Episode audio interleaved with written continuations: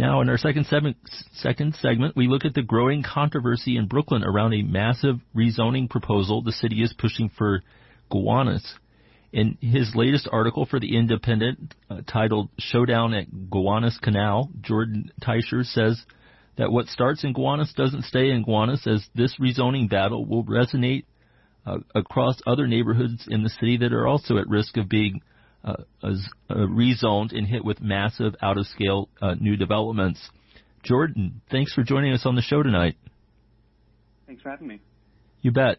So, uh, first of all, can you just uh, quickly uh, sort of set the scene in, in Gowanus and, and why this rezoning is sparking a lot of controversy? I understand it's the, would be the largest rezoning in um, Bill de Blasio's two terms as mayor.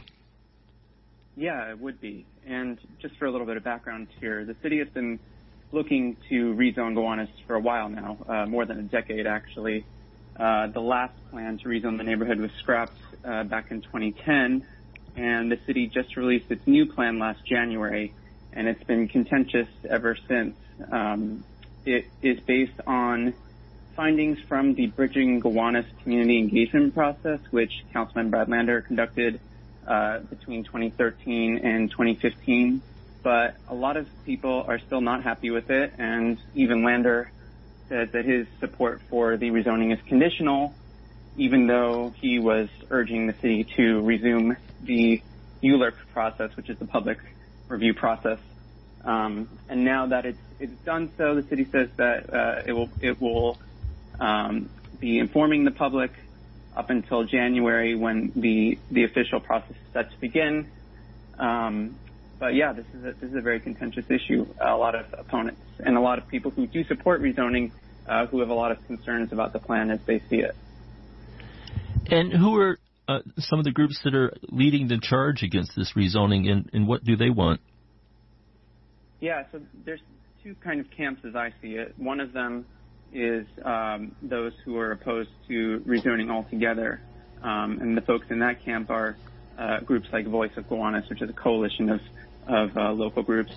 And then there's the uh, Gowanus Neighborhood Coalition for Justice, which is a group of uh, environmentalists and uh, public housing residents um, led by the Fifth Avenue Committee, which happens to also be the nonprofit co-developer of Gowanus Green, which is one of the largest um, developments uh, proposed for this rezoning, um, which is also uh, quite contentious. Right, and Brad Lander himself was uh, the director of the Fifth Avenue Committee uh, before he ascended city council, correct? That's right, and the Gowanus Neighborhood Coalition for Justice uh, says that they're not opposed to rezoning on principle. They just want to make sure that the rezoning that happens is equitable and serves the community. And they have a, a lot of demands of the city, um, but right now almost none of them have been met. Right, and also uh, there's a, a, number of uh, uh, NYCHA developments uh, uh, near either in or near Gowanus, and are, are they being included in this uh, conversation? Yeah, that's that's the main one of the biggest sticking points in this debate is funding for those developments um, even Brad Lander himself says that it would be a, a moral failing, essentially, if this rezoning goes through without any funding being set aside for these uh, NYCHA developments. And so far, uh, the city has not promised any funding for them. Right, and just um, I mean, in terms of the scale of this uh, redevelopment, I, I understand that something like 8,000 uh, units of housing would be built, and and, and maybe like 20,000 uh, new people would come into the neighborhood. So you would think with that scale of uh, a project, they could, um, you know, steer some resources to NYCHA as well. Certainly, a lot of activists would, would agree with you. Right, and um, real quick, because we just have about one more minute here, why does this have uh, bigger ramifications for the rest of the city? Yeah, well, a lot of the folks who oppose this rezoning uh, fundamentally question rezoning as a tool for community development. They say that private real estate development shouldn't be the factor that, that changes the way our, our neighborhoods are constructed.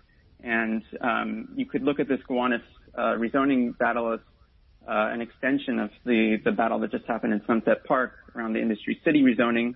uh, that plan was withdrawn. And I know that a lot of uh, folks who are looking at this uh, this struggle in, in Gowanus from the outside see as part of a, a movement, you know, demanding community control over rezoning and a sort of break of, of uh, community improvement from the real estate industry, which has really run the show in New York for quite a long time. Indeed. Well, we'll have to leave it there. Uh, Jordan Teicher, thanks you, thank you for joining us this evening on the WBAI Evening News. Thanks, John. You bet. Well, that just about wraps it up. Special thanks to the Indy's Amba Guerguerian, Renee Feltz, and Leah Duran for their help with tonight's show.